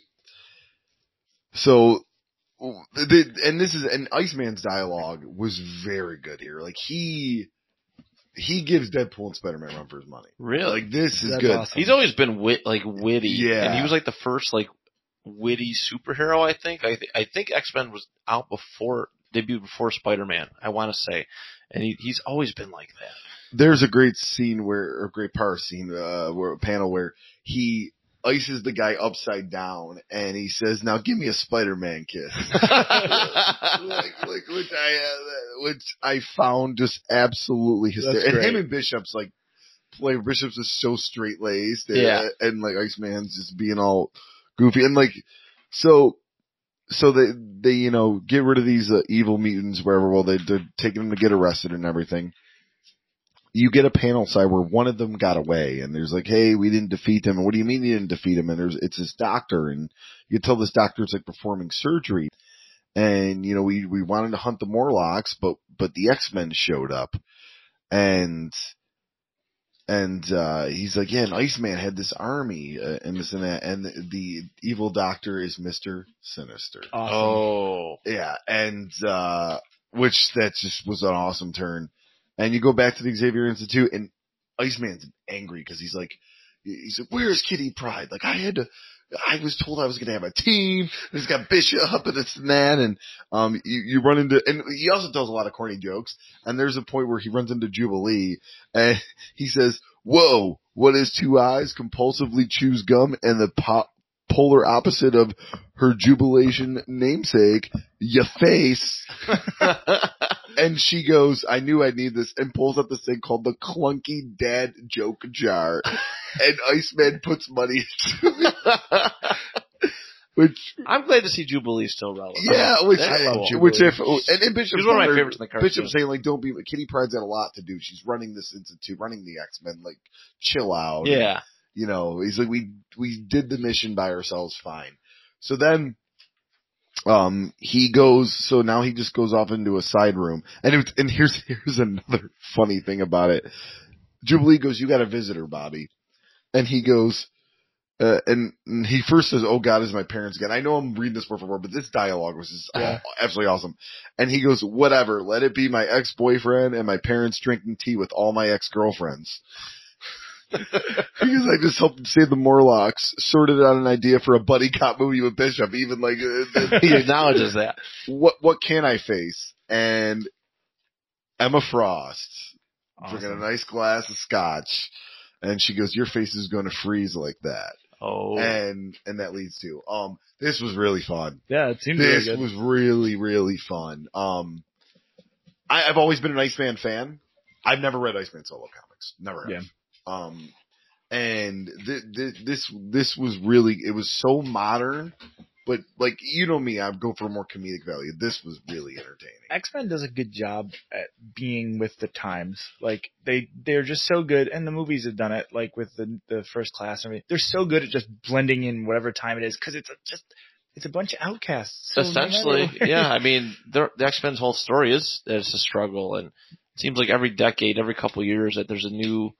Um, I'm not gonna say type of person, but just yeah. There's a new there's a new group that's groups that are more struggling, struggling for in the spotlight, and yeah. they they always spotlight it, and I think it's a I think it's a really nice really nice touch. it's relatable no matter who you are. You could you could be gay, you could be a different race, you could just be awkward. There was Yes. some great Yeah. social commentary in this because Yeah. it started off with hate towards gay people. oh yeah, And then the Morlock thing kind of reminded me of Americans hating other Americans just because of what their ethnicity Oh, yeah. is. Yes, And that's the, and that's what it kind of seemed like. and that's been X Men since day one. yeah.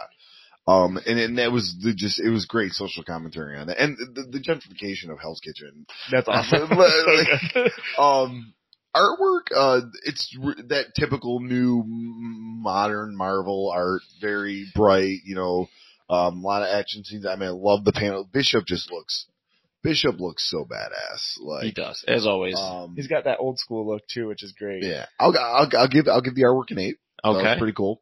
Um, as far as action, the, uh, it's pretty fun. You have the, the, the little fire in the beginning, and then you have two fights with the, uh, with the evil mutant force ran by Mr. Sinister. So, I'll, I'll, I'll give, I'll give the action, I'll give it an eight. okay. The storytelling, right? Mhm. Yeah, story is next. Yep. I love this story. I'm giving it a 10. Cool. This may be my first 10. Like this story is just absolutely awesome because you got a guy balancing like love life and he makes jokes it the whole time and he's basically got this new weird friendship with Bishop.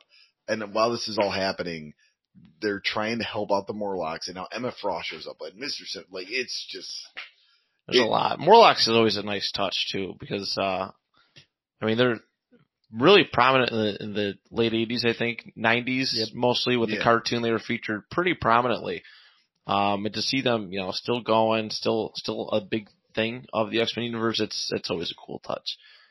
Yeah, and the missing Morlock, that was Madin's brother. I didn't mention that. Oh, okay. So, you know, she, so they were trying to help her and everything like that. And Mr. Sinister has him. That's the guy he was performing surgery. on. Okay. That's what it looked like. That's what I assumed. Um, Dialogue. another 10. Wow. Th- th- those lines just absolutely, I, I never was lost. And I'm not like, I'm not, I don't know a lot about Morlocks. And I wasn't super lost with Yeah. that. We're like Um, the outcast of the outcast. yeah, I wasn't like super lost with not knowing a lot of the Morlock history. It was, it Yeah. kept me going. And I'm telling you, Bobby Drake's gonna, he, he gives Deadpool and Spider-Man run for his money here. Like this is just hilarious, Good. but doesn't take away from it. No, he was that. He's that way in the other comics he's featured, and especially the this version, because because there's the older Bobby Drake still exists, at least in in some of the X Men universe, but then the younger ones come back, and that's the one who who came out and was is more confident, and he's always kind of confident, like he's always very funny in the, those comics, and he always has been, but this that especially that younger version is great. Oh, it's it, it, it's absolutely awesome. He like, yeah, he tells the guy, uh, four minutes in hypothermia sets, and just the, the funny, just a little quips. Um, and then Rereadability. Last one. this, I have to pick up issue two. Yeah. It was much like when I read the Cosmic Ghost Rider. I have to Yeah. pick up issue two. This was really fun. Um, I would pick this up. I give this a ten. I'd pick Cool. this up again. I think that might be I- our highest rated I know. comic I, book ever. I, I did. No, I, mine was 49 last oh yeah, you're right. My apologies. this, my apologies. This was on a whim. I was expecting to pick something else up, and they saw this, and I'm like, you know what? Let me get, you know, let me do the uh, uh, Iceman because I love love Iceman, and I was intrigued, and I'm glad this Yeah. was the, the like this It sounds good. was awesome. Very good. Yeah, 46 out of 50. That's that's good. You've had some good ones on the show, Chris. You're Yeah. I'm I'm loving what Marvel's doing in Yeah. their new runs. Like uh, the the only thing that I was disappointed with was the uh, Asgardian uh, of the Galaxy. uh, Asgardians of the Galaxy. And that's the easiest. and it was not bad. It was better than a lot of the X twenty three. yeah. Uh, but but Anything uh, is better than X23.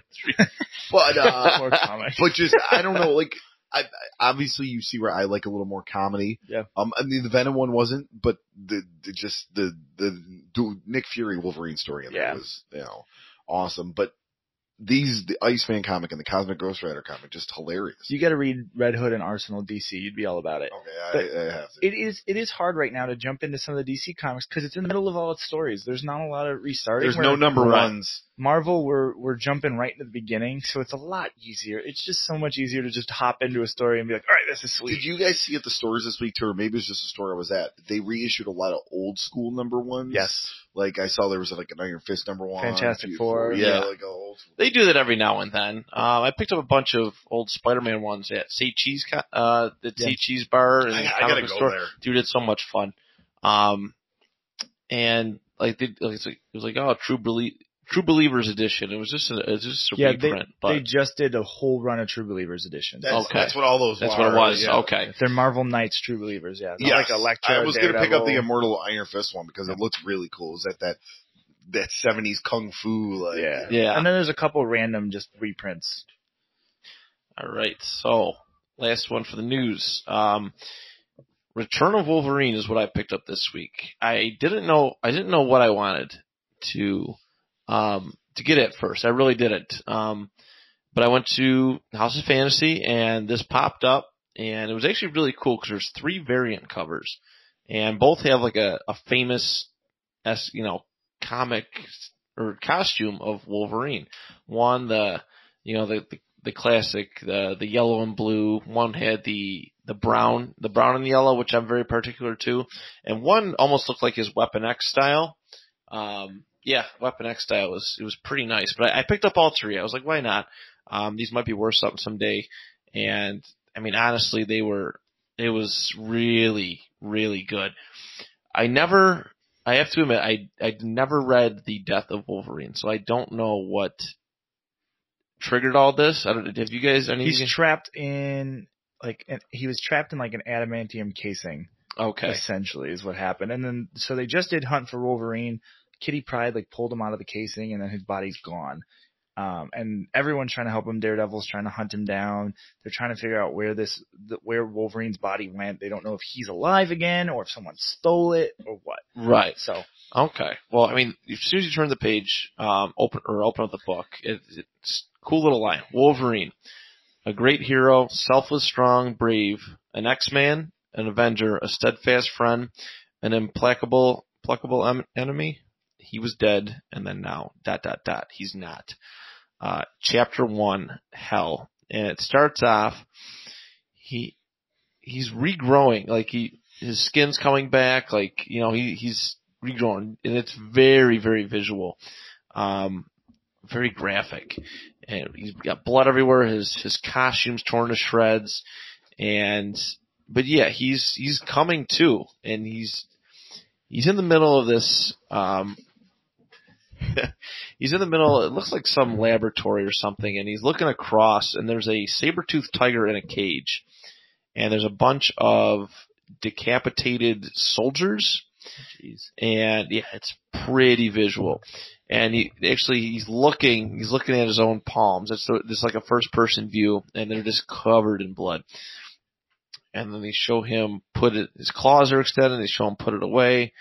But there's a lot of like ice age like animals in in cages. Like there's a Hmm. woolly mammoth and stuff, and yeah, he's he's all messed up, and he bumps into a doctor um, who's like, "Oh no, how are you were alive? You were dead. You were dead," and he, Wolverine's like, he offers him a water, wants to make sure he's okay, and it's going through. He's talking about this company or this person, Persephone. Um, I think that's how you pronounce um, who runs a company called Persephone. Persephone, yes. Um, thank you. Uh, runs a, a company called Soteira, Soteira, um, that that I guess had a big part of what happened to Logan, why he was dead. Um, but the doctor said, you know, that he's he said too much. So he there's a cool panel where he puts Wolverine's hand up to his head and goes, "Please, it's the only way." Wolverine's like, "What are you talking about?" I said, "No, like they're gonna hunt me down for the rest of Jesus. Uh, they're gonna hunt me down for the rest of the time. Um, and actually a, while they're doing that, a, a bomb blows up and Wolverine's on fire. He's just getting wrecked. Coming back, he's just getting straight wrecked. Um, he looks over at the doctor who he just offered the water. The guy's got huge glass shard sticking out of his head. He's done. Um, and then right after he acknowledges that, he he says, "Oh shit!"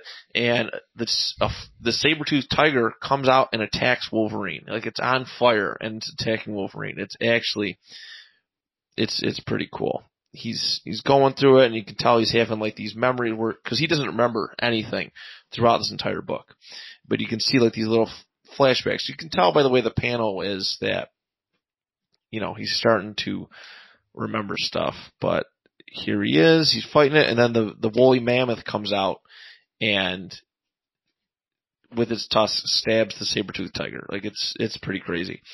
Um, looking at a pool of his own blood, he, he escapes. Um, the woolly mammoth gets shot by some soldiers because it's outside. It's, it's pretty crazy. Some, let's see, some doctors running away, um, from these Soteira and he gets shot. Wolverine's fighting, right in on him, cops on him, finds a motorcycle and, and runs up on these guys. He's shooting a gun. He's jumping up, um, to fight these guys. It was pretty cool. And then there's a panel, uh, one of these soldiers is actually Omega Red. I'm not sure how he came into play here, but it was it was, it, I mean, it was pretty, it was pretty cool just to see Omega Red because the, the rivalry that him and Wolverine historically have. Um, I want Omega Red in the movie so bad. oh, dude, so do I. So do I. Yeah, they teased him in that that one where Wolverine went to Japan, but yeah. Yeah, a little bit, a little bit. Um, but yeah, Wolverine's just getting messed up. You know, he, he's on the motorcycle again. Uh, they shoot out his front tires. He hits his head, and when he bumps it, he, he gets he gets more memories of, of his past. Um, let's see, running through here, some doc, another doctor uh, who so- Soteira is or Persephone is hunting, um, comes to him and tries to remind him of the hero that he is because uh, they they captured her son. He doesn't know his name is Wolverine. He doesn't know he's Logan. Um, but like I said, as the story progresses, he starts to remember more. There's a little panel with Sabretooth, and then he's starting to remember more. Um, but yeah, essentially he, the, for the most rest of the book, um, you know, he gets healed up and she's just reminding him of the hero that he is.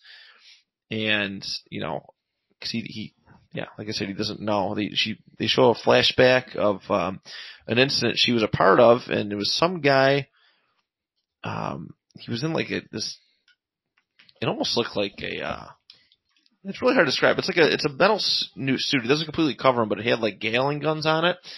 Um, and he was running to save save people, and he got like shot at, and with these Gatling guns. But he still went up and and, and say, killed this guy. And she's just reminding him of this incident. Um, it ends pretty much Wolverine claws up. He's got it looks like his it's a kind of a cool suit. He his yellow and blue one's torn to shreds, and it just he's got his claws up and crossed. He said, "Well, let's go, let's go meet the devil because that's what Persephone is." And so, um, really good book, really cool way to bring Wolverine back. And I've done, I think I've done, well, I've done a few Wolverine-esque books on this show already. This is probably my favorite one Yeah. by a long shot. Um, you know, I, not that I ever hated Wolverine, but I, I always, I feel like, oh, he, you know, he kind of got shoved down our throats with the X-Men movies. Um, not that Hugh Jackman was a terrible actor by any means, but, you know, the less is more. But this was a nice story. This was a really good way to introduce, reintroduce him, bring him back. Um, I think it's a good sign going forward that, you know, that property is in Marvel's hands once again, uh, cinematically. Artwork. Um, the three variant covers were really cool, and inside it was very graphic, very visual. They did not shy away from anything. Like if it, it could be, if it could be drawn on on a panel, it was. I'm going to give the artwork a nine. Action. It was fun, quick. Um, also going back to the graphicness, and um, yeah, I'm going to give that a nine as well. Story. I'm very curious as to how this goes um, going forward. Nice little cliffhanger, and Wolverine, you know, he, he remembers himself. He remembers who he was and and what he stood for. Um, lots of good to come from that. I'm going to give a nine. Dialogue. Dialogue was uh, it was cool. It was it was nice, kind of nice watching Wolverine struggle to find out who he was, to remember. Uh, I'm to go a nine in that. It's probably to be all nines, honestly. Rereadability, great book, great book. I would pick it up again, you know, to right right before number two comes out, or just looking back, happily do it. I'm, you know, I'm gonna give it nines across the board. Uh, 45 out of 50 is my score for Return of Wolverine. If any of you guys would like to borrow it, you are more than welcome to. Uh, really good book. Really good book. So I think it's important to point out our three top comic books are all X Men. X Men Extermination last week. X-Men's the goal. 49. Uh, Iceman. Iceman, and then this, and I think the close fourth or third, it might have tied with one of these, was Fantastic Four for me. Yes, it was up there. Cosmic Ghost Rider was pretty high Yeah. up there too. Yeah. So, so let me ask you guys this, because like I haven't like read new runs of comics the last few years until recently doing Yeah. this show. Are these X Men comics being written better now that they have the rights? N- no, actually, um, so I started reading. Because I know they didn't have a lot of X Men comics either. Like, well, we're, They kind of shut down some of the main characters. Yeah. Yeah. they brought back a lot. So I kind of talked about it last show, but Extermination, the storyline, that was where they went and they did some X Men Blue and Gold, and um, they're still doing those. I think there's X Men Red now as well. X Men Gold, I saw just came out too. Yeah. Another issue. so, but they did this thing where they kind of rebooted them, where they brought the old characters to a new time after after Cyclops got killed in, in Humans fight because they kind of X Men were okay. They Inhumans took the X Men slot. X Men were more dispersed across different teams, and they were getting killed by the the Mpox, which was the Terrigen Mist was causing them all to die. So they didn't have a huge storyline. But they brought this younger team back, and those X Men stories were really well done. They were they're great. I really liked um, the younger Cyclops team and him having to like deal with the fact that he he grew up to be this murderer Right. and now he's trying to like fight that off.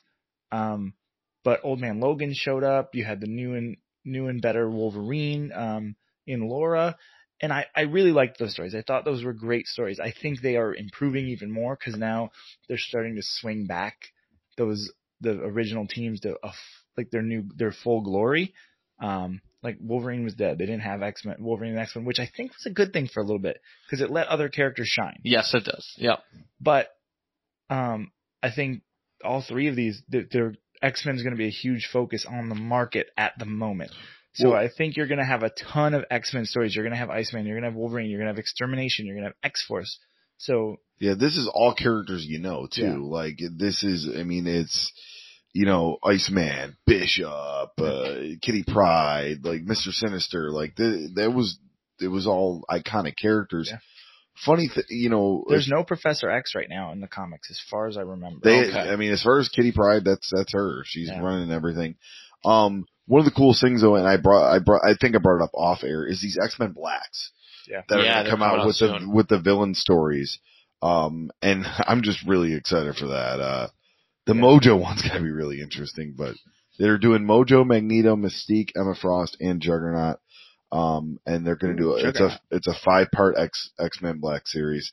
What deadly plans do they have in store for the X? Yeah, so so X Men's doing a ton of stories, and you're going to see that. I think that Fantastic Four just launched because they got the rights. Yeah, Um, you're going to see more comics of the stuff that they're getting back. I think I just saw a Morbius comic recently as well. Oh. So as as they're like in some of the shared Sony rights they're going to use, but as they get stuff from Fox, they're going to start pumping out comics again to get the interest back in and to, to set up the cinematic universe. That's They've always smart. done that. It's smart. Um, yeah, good time to be an X Men fan. I'll tell you that much. I haven't I haven't been this excited in a long time because X Men's always been my favorite group, some of my favorite characters, and uh, it was my favorite cartoon growing up too. So it's good to see all that. Uh, we got one more book to review, and um, yes, as I said earlier, this is suggested by Tyce Schneider, and it is Atomic Robo, the world's greatest science adventure magazine. Um, different art style. And actually, Gullo, you made an interesting comparison to Invader Zim. Yeah, it was like that Invader Zim, like mid two thousands Nickelodeon anime ish style. Not like full blown anime, obviously. but Right. That yeah, like the like I said, like the that that Invader Zim, or like even if you watch like you know Adventures of like uh Bubblegum and so like that. You know what I mean? This Yeah. that in your face kind of cartoon There, style. where there was a Cartoon Network, Time Force, Time Squad, something like that. Adventure Time? Or no? It was Time something. Okay. other. And there was like it was like a robot and this big like beefy, and this kind of looks like that to me. It, it looked a very similar style. I I liked I liked the art style. No, I did very much so. It's going to get a good score for me. Um, the non-human characters are actually pretty cool looking. And I mean, I always struggle, like I said on previous episodes, I always struggle reading books online because, uh, I just, it's not the same as picking up a book, sitting down and being invested. Um, I mean, there's this, there's a raptor, like a velociraptor character. He's got headphones, he's got a boombox on his back. Doctor Dinosaur. Doc, that's his name, Doctor Dinosaur. I completely missed that. Um, and it was long. I don't. I'm not sure when it ended, um, when the the book ended, but we we did like the first chapter, so I to speak. started reading a second comic because I was like, this is a totally different story. He, yeah, it was it was pretty long, but we read through the first chapter. Um, let's see, they're going on a a, a flight. He's got you know Doctor Dinosaur and, and Ro- like it, they're actually pretty cool looking. Um, I actually love Doctor Dinosaur. I'm not gonna I'm not gonna lie. And they they're where are they at? They're There's this basically this like photon cannon esque thing. Let me read it exactly for what it's called. Um, it's a little hard because there is some really good science talk. So if you're not totally educated, I, know, it, I didn't pay I, I didn't pay attention in science class in high school, but I did notice difficult. that. there's a there's this um, hadron collider that is about to it basically makes a, a proton beam and it is about to explode is what I the kind of the way I'm getting it. Um, and something is going to happen and Dr. Dinosaur shows up to help Atomic Robo the main character um, who's this super genius robot in a suit and tie which is kind of cool. Uh, and his only assistants are these guys that are just like graveyard shift lab workers that just do like spreadsheets. They don't really know much. Um, so he he brings Doctor Dinosaur in, who's his like arch nemesis, to help him basically, and he even acknowledges as a team up episode. Um, so that's that's kind of where they're going. They're going to stop this thing from exploding. I, I'm sorry, I don't understand all the science, so it's a little difficult. But that's where they're headed. So they they hop on a plane and they're flying to Switzerland, where the the Large Hadron Collider is located. And Doctor Dinosaur keeps like switching out. Yeah, no, I, I thought it was pretty cool. Yeah, they're standing there, and then this giant T Rex uh, thing. It's like got like a robotic it's a tank. tank. Yeah, essentially, um, on it. And Doctor Dinosaur, he's he's looking pretty. They're, it looks like they're running away from this thing. dinosaur's like, oh, this was my plan all along was to get you here where I like created this future dinosaur. And it's just natural as dinosaurs like, as time went on and I aged it, it automatically evolved into a tank. like that's where he's going. And he pulls out like a, an RPG and he's going to take it down Robo and then the T-Rex comes to eat him. Yeah, the T Rex, like it, something. Yeah, he's got all these guns and stuff on his head, and he he pulls out. It, it almost looks like Han Solo's guns um, from Star Wars a little bit. Yeah, something. This is great. Uh, let's see, scrolling through. There, yeah, the Doctor Dinosaur has this thing that he's like, why, why isn't it following any of my commands? It's only coming after me, and it just says kill, destroy, kill. Yes, yes.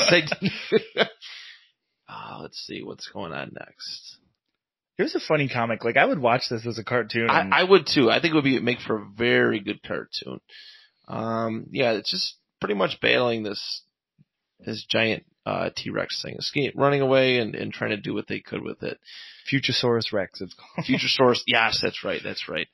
Um, just scrolling through the panels because, like I said, there was a lot, and it ended with Doctor Dinosaur driving away in a car in Sp- Switzerland or the French border. Yeah, they end up working together um, and basically turning the proton cannon on the Futuresaurus Rex and shooting him with it and killing it. Like Dr. Dinosaur actually teams up with Atomic Robo, and then after they kill the, the T Rex, it automatically it uh, Dr. Dinosaur hops in this this little tiny car and drives away um, I love Doctor from Dinosaur. Atomic Robo. He might be, I like his outfit changes. I think he's I think he's actually a pretty. He's cool like goes from like an aviator suit, and the next all of a sudden he's like, "Well, safety first. and he's got like a construction hat, a lab coat on. it's good. All right, so let's go around the room and let's start with the artwork. I was a big fan of the artwork. Personally, uh, I'm going to give the art a nine.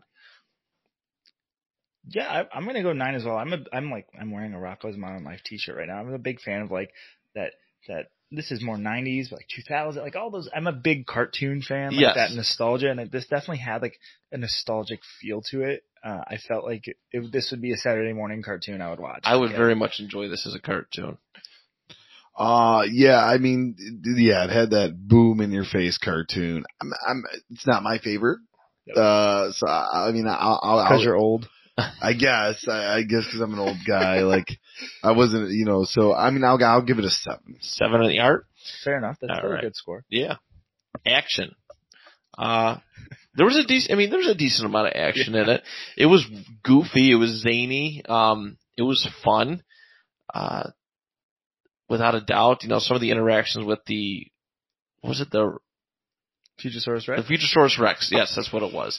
Um, you know, I didn't, I didn't hate so, I didn't hate, I didn't hate it at all. Uh, I'm gonna give the action a seven. Actually. I, I'm just it's it's I guess included in the action, just like the the dinosaur spitting the guns out of his mouth into his his, Like, how cool is that? his tiny little arms. like I have to give it an eight just because that that I respect that. Chris. Uh, I mean, it, it's a lot of in your face, like, you know, boom, boom, you know, like, Yeah. you know, which I think is cool. So I, I'll, I'll give it a seven on the action. Seven. All right. Story wise, uh, like I said, it, reading a book off your phone is always is always tough to do. Um, but there seemed to be a decent story around it. You know, something nothing nothing like original by any means. I mean, it's stuff we've seen in comic books all the time. Uh, I'm gonna give a seven in the uh, storyline department. I was also on the seven. I don't want to double whammy it because I would I'm gonna give it a little lower score on the dialogue, and that I think that affected the story a little bit. But I think the story was well done, so I'll give it a seven. Okay. Um, yeah, I mean, it's, it's kind of a cool little, like, odd couple type thing. Like, they gotta work together, but they don't want to work together. Yeah. And then you have the two random guys, and that's a fun story. I, uh, I'm sticking sevens right now. Seven. Triple sevens. All right. Dialogue. Um, big words, and it's it, big words for for myself. I'm just a big dumb jock, I guess. Me too. Uh, but it, it it doesn't take away from because obviously it's for a certain niche Yeah. um, of readers, and I think with I mean I'm going to give the dialogue a, a good score because I think you know people who who read this you know often as Tyce does um, appreciate the dialogue. I mean it was it was very good. You you you kind of have to you really got to know to understand it, so to speak, and I think it fits that that group of of readers very good. I'm going to give the dialogue a eight. So I'm going to give it a six, and this is the only reason why, because I agree with you. I think the inclusion of the two just kind of like, like graveyard shift lab guys could have, because they even said what, like when he's explaining, could have maybe like put it in layman's terms for someone, but and, and I get like you not everyone is going to read it. It it made it a little harder to follow, but it was only that at the same time. It was only that opening dialogue that was tough. After that, everything was pretty clear. Actually, you can scratch that into a seven. I'm going to give it a seven. I'm going to be a little because it it was good. It was just a little. Uh, yeah, the opening was a little tough to follow, but I, I liked it, and the comedy dialogue was super great. It was really good. And Really it was, good. It was really really well delivered. So no, yeah, I liked it. I definitely did. Um, for for me, uh, I'm like I'm I'm I'm not the big sciencey guy either. Like you guys may be jocks, and I'm just a I'm just a stoner comedian. So uh, so just, different aspects for me. Oh, yeah. But uh, um, I I mean. I'll, I'll give it a six. I mean, it was, you know, I, I did love the graveyard. I want, I do want to know their story. like, give me them. All right, and rereadability. Uh, probably about a seven. I would pick it up. Um, again, I would, I would, I would, I would give it the next one a shot. I mean, the, it was all right there online, and um, I mean, it's, it's definitely not, it's definitely not your traditional comic book Marvel DC. It was very, very different, but I think overall it was a and you got to go in with an open mind to these things too, Yeah. always. And I think open mind, why you know, it was. I would give it a. I would give the reread read a seven. Yeah, this isn't something I think without a recommendation I would have picked up. I would. I started reading the second comic, the Yeah, I did too. and I liked it a lot. Actually, I liked it even a little more than the first one. Um, and it hadn't even picked up yet. So yeah, I would give. I would. I would give it an eight. Eight. Give it an Okay. Um, I- I'll probably give it a seven. It's kind of fun. Give me a Doctor Dinosaur solo run. That's what- that's what I want. Uh, I'll pick yeah, that up. I second that. Uh, he's awesome. I I, I do like the best is the surgical gloves that don't fit his his hands because he's a dinosaur. All right, we find the simple things. we do. I appreciate that. So I have a 38 out of 50. Um, Chris was, let's see, 28 plus. It's Niagara Falls math for you. 34 out of 50. And Greg was 9 plus, plus 7 plus 7. Oh, I might have given a higher score than Doctor Fate. 39. Yeah. 39 out of 50. Um, so yeah, there you go. Tyce, thank you for the suggestion. Yeah, I liked it a lot. Uh, I appreciate, I always appreciate, you know, these little hidden indie ones. Um, this is going to be our, we're not going to have an indie one next week, essentially, because next week is our Venom episode. Um, so yeah, I mean, that's our show. Yeah, Venom episode is going to be fun. I, I've been, I'm very excited for it. Uh, it's going to be a good time. And don't forget about the Venom giveaway. Check our Yeah, the Facebook Funko Pop. page. we only have have one person entered so far. Um, it's our good brother Johnny Townsend. He's lives down in North Carolina. He runs. Uh, he's the host of one of the hosts of Retro Bliss, Harley K. Kayfabe, and History Creeps. So, and he might do one more if I'm not mistaken. Um, but yeah, he's the only one. He's got it, and it's only one, so it's not hard. It's not hard to beat. There's still plenty of uh, Yeah. opportunity for you guys to do it. Closes October 5th. Yeah. If So you then- haven't looked yet, like our page, and then have other people like our page and leave a little message that they you sent them. Yes. Right. There's some really cool. There's Gwenom, which is awesome. She's wearing slippers and then she's got Venom mounds all over. We've got a Captain America Venom and the Hulk Venom Yes. all up for grabs. So if you get the most likes, you get your pick first. Second gets second pick, and third Gets gets, whatever's what's left, Whatever's so. left. But still, they're all awesome. So enter regardless. Yeah, that's. I mean, you don't have to pay a dime. It's free. We're, we're paying shipping and all that stuff. So just yeah, do that. So um, anything you guys want to say to close off the show? No, it's just a fun week, and honestly, that the for me, Iceman was a last minute decision, and Worth I'm so happy I did it, and looking forward to Venom. Yeah, and Yeah. I'll, I'll say this too. If you have read something new, Marvel or DC, and you want us to check it out, especially me, let me know. I will probably check it out. You know, the fan pick, um, it won't be indie if you just want, or like, hey, I read this. Or help guide awesome. us guide us towards our new Yeah. pick of the week? Yeah, Yeah, absolutely. definitely help. Feel free to, to, to talk to us and, and po- you see news we haven't shared yet, drop it on our page so we can share it. Let us know. yes. Uh, yeah. feel Please. free if you to find a really funny book, let me know. 'cause Yeah. obviously that's what I love. That's Chris's. Yeah, Yeah, that's Chris so, Forte. So yeah, but thanks for listening as always. As always, guys. Yes, we appreciate you very much. Um, next week, we are Venom. All right. Another great episode of the panel discussion down. Talk to you next week.